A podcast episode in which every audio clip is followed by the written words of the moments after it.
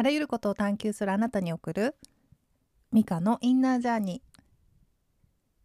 皆さんこんにちはミカです。この収録をしている時点で2023年の11月24日です。いかがお過ごしでしょうか？私はここ数日ちょっと夫が出張しておりまして、まあ、昨日の夜に彼は帰ってきたんですけれどもいわゆるね、ワンオペ育児をしばらくしていたので、今日はちょっと落ち着いて、たまったあれこれを片付けていたら、あ、もうなんかお昼過ぎてこの時間みたいに なっております。皆さんどんな金曜日をお過ごしでしょうか？では今日も皆さんにとって気分転換になるような時間をお届けしたいと思いますので、どうぞ最後までお付き合いください。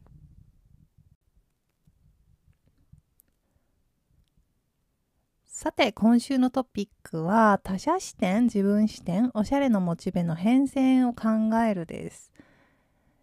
少し前のこの番組で、まあおそらくお土産話でだったかと思うんですが、洋服に関して2回ほどお話ししたんですね。覚えていてくださっている方いらっしゃるでしょうか？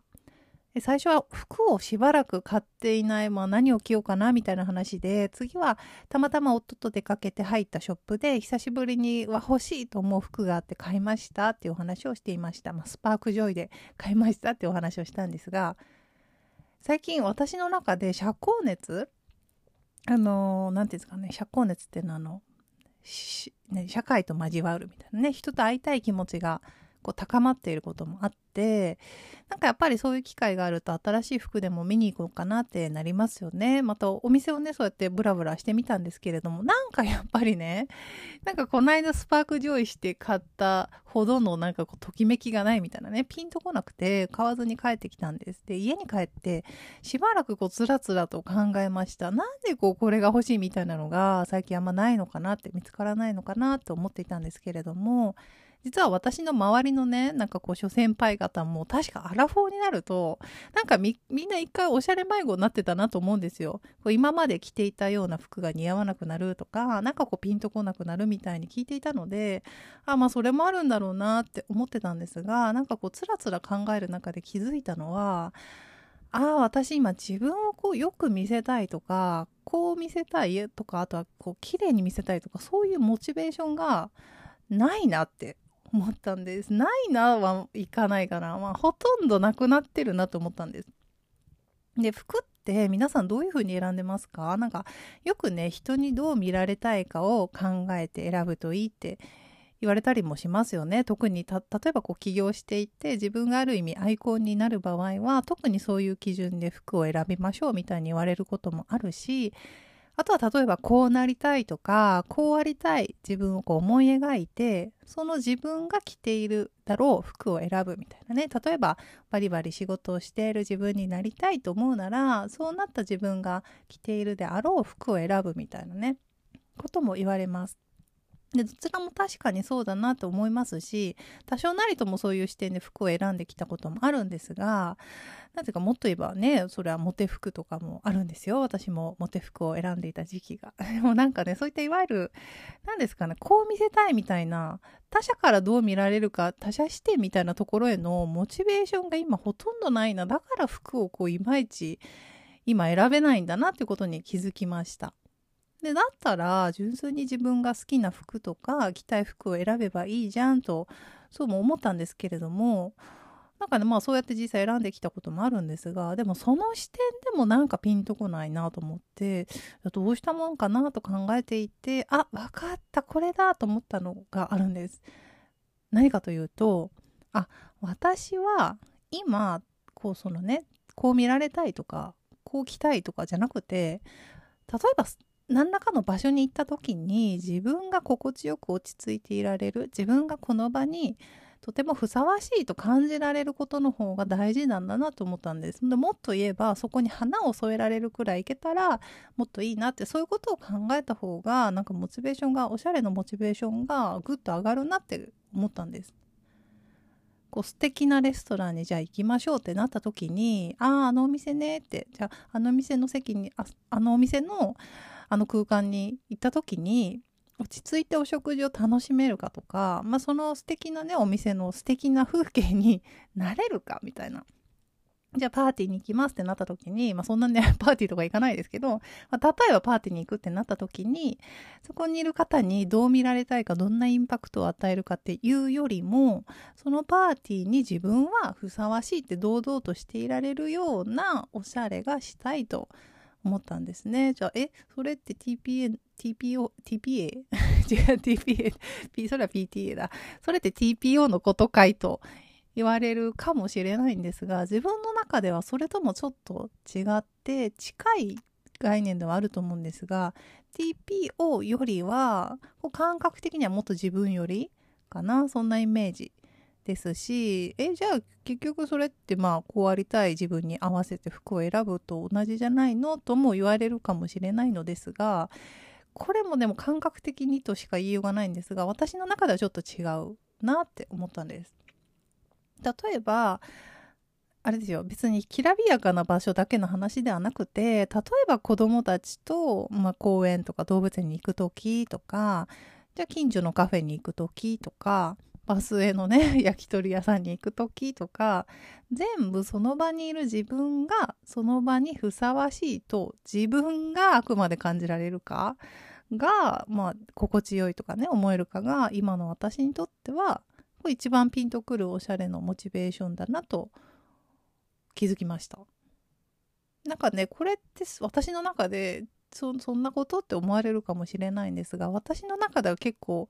ほうっていう気づきで人にどう見られたいかっていうその他者の視点を基準にするのではなくて自分がどう感じるかっていう自分の感じ方を基準にすることでなんかこうすごく明るい気持ちになったんですよね。主導権を取り戻したっていう感じかもしれません。でこれだっていう基準ができたことで、まあ、とてもすっきりしましたしその後実際お店をねちょっと見に行ったんですけれどもその時には何点かえーと、良い服を選ぶことができました。なのでね、まあ、これはね、今時点の私なので、来年にはまた違うことを言ってるかもしれないんですけれども、もしね、皆さんもちょっとおしゃれの迷子になっていたり、なんかこう洋服選び、なんかこうモチベーションがないな、みたいな方がいらっしゃったらですね、是非参考にしてみてくださいね。て、では、ごめんなさい。さて、今週のおすすめコンテンツに行きたいと思います。今週は本ですね。宮島勲さんという方の最後はなぜかうまくいくイタリア人という本、文庫本です。私はですね、以前もお話ししたことあるかな、あの、ラテン系のライフスタイルに何かこう、ある種の憧れを持っているみたいで、こうなんかこうマンマがお料理をして家族がなんかそこに揃って日曜日の夜あ昼はそこでワインを飲みながら延々とみんなでおしゃべりしてみたいなまあ、ベタですし、ちょっとステレオタイプかなと思いますし、加えてそれをやるとなると絶対大変や、みたいなね。まだ、え、まんま食べる時間ないやみたいな思って引いてしまうんですけれどもなんかこうどこかでそういうなんかライフスタイルに憧れがあってこういう本を読むのがすごいもともと好きなんですよね。でこの本はこのあの作者の方がイタリア歴30年でワインジャーナリストとしてこう日本と現地を行き来しながら学んだことがたくさん載っているんですけれどもなんかね分かるっていうところもあるしああなるほどねっていうところもあって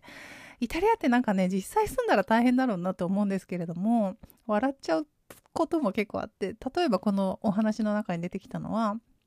まあ、ワインジャーナリストなので、まあ、ある方と車でですね、えー、離れたちょっとちょっと離れたところにあるワイナリーのディナーかなんかに招待されていてじゃあその時間に間に合うように出発しましょうって言っていても、まあ、まずまあ、時間通りに出発できる わけがなく相手が夫婦喧嘩で遅れてきて1時間出発遅れました。じゃあね急いで行けばいいのに途中渋滞にはまって遅れ気味なのにもかかわらずなんかその場所でこの辺で美味しいレストランでも見つけてランチしようと言い出します。じゃあまあまあ折れてじゃあパッと入ってねパッと軽く出てくるものを選べばいいのにやっぱその前になると一生懸命になっちゃってレストランのオーナーとねそのそのお店のスペシャリテみたいなのをこう聞いて一生懸命何を食べようか考えて悩んでもうベストと思われるものなコースで全部食べます みたいなね。ね、なんかその、そこのお店で出してもらったワインがすごく美味しかったから、なんかこの辺にワイナリーもあるみたいだから行こうみたいな。いや、絶対間に合わんやん、ディナーにみたいなね。でもなんか折れて、まあ、行ってみて、実際ワインを買ってでも絶対ワインなんかもう間に合わないディナー間に合わないってなったらもう火事場のイタリア人の火事場のバカ力がそこで発見されなんかもうめちゃめちゃ普段はなんか安全運転するのにその時はもうめちゃめちゃ飛ばして結局なんかディナーも40分遅れで着いてまあみんな40分なんでねあのあちらでは遅刻にも入らない感じなのでみんな遅れてきてるし全然問題ありませんでしたみたいなね。なんかこう最後に辻褄合わせるみたいなとこってすごいなんかあるなと思って読んでたんですけれども、ね、なんか笑っちゃいますよね。なんか、なんかね、それをこういう話をなんかその場にいたら大変だと思うんですけれどもなんかおかしいみたいに言うのってやっぱおなおかしいっていうのはねなんかクレイジーだみたいに言うのってやっぱりナンセンスだなと思うんですよね。だってその土地ではそうやって皆さん生きてるわけだからなんかねそこそれを面白がるぐらいがやっぱりこういいなって読んでいて思いました。なんかね世界がどこでも同じようなルールでに乗っ取られた同じような場所になったらつまらないですもんね。なんかそそのなんだろうな異文化理解というかなんか久しぶりにこういう本を読んですごく面白かったなと思います、えー、気になる方は是非読んでみてください。さて、では今日もおまけ話の前に一つお知らせです。何度かお知らせしておりますが、えメンタルヘルスの当事者のパートナーをお持ちの方に向けた LINE 公式を始めました。私自身がそのね、パートナーということもありまして、何年かの知見が溜まっておりますので、これをね、ぜひ必要な方に届けたいなと思ってこの情報発信を始めています。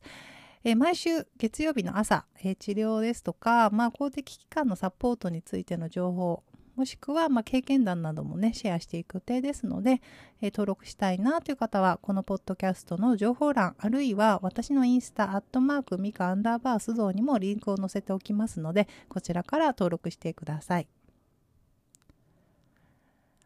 では、おまけ話なんですが、おまけ話はですね、ドラえもんについてです。ドラえもん好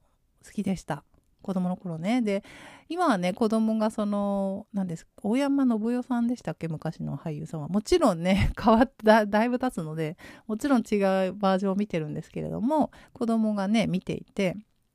まあ、ドラえもんに限らず子供が見ているアニメ全般についてかもしれませんが、なんかそういうのをチラ見してるとね、やっぱ親的にはちょっとこなんかこういうこと言ってほしくないんだけど、みたいなことがまあまあありまして、例えばまあ例としてドラえもんをやり玉にあげますと、やっぱ未だにね、なんかこう静香ちゃんってすごく、昔ながらの女の子感を引きずってるんですよ、私から見れば。例えば男の子がなんかこうやんちゃしてたり、なんかそこで何かあった時には、こう優しく静香ちゃんがフォローしてくれるみたいなね、サポートする、ケアするとか、あとはなんか、なんだっけな、えー、と映画を見ていて男の子たちはこうなんかこう大きい岩の上でなんかこう元気よくご飯食べてて静香ちゃんなんか下でこうお姉さん座りでねなんか下の方でご飯食べてみたいな。なんかね、まあ、私がそういうところにアンテナが立ってるのでそういうのを見つけやすいっていうのもあるんですけれども。あとは何だろうな。この間見てたのは何かみんなでなんかパーティーをする持ち寄りパーティーをしましょうって時にみんな持ち寄ってきたんですよ。スネ夫は例えばスネちゃまなんでね、高級デパートで買ってきたローストビーフみたいに持ってきてたり、ジャイアンはそのお店のスルメとか持ってきてるんですかが、静香ちゃんは私カップケーキ作ってきたのって。で、ケーキを作るのももちろんいいんですけれども、毎回そんな感じなんですよ、彼女は。で、母の日に例えば私は手作りケーキをあげるのみたいなね。でケーキ作りが趣味でもいいんだけれども、でも、毎回なんか、なんか静香ちゃんもたまにはさ買ってきてくれんかなみたいな。ヒロインがずっとその調子だとさ困るんだよ みたいな。わかります？なんかなんかね思っちゃいますね。いつの時代もね親が子供に見せたくないアニメとかねテレビ番組っていうのはどうしてもあると思いますが皆さんはどう思いますか？それでは今日も最後までお聴きいただきありがとうございました。Apple Podcast もしくは Spotify で聞いてくださっている皆さん、ぜひ星をつけていただけると嬉しいです。ではまた次のエピソードでお会いしましょう。さようなら。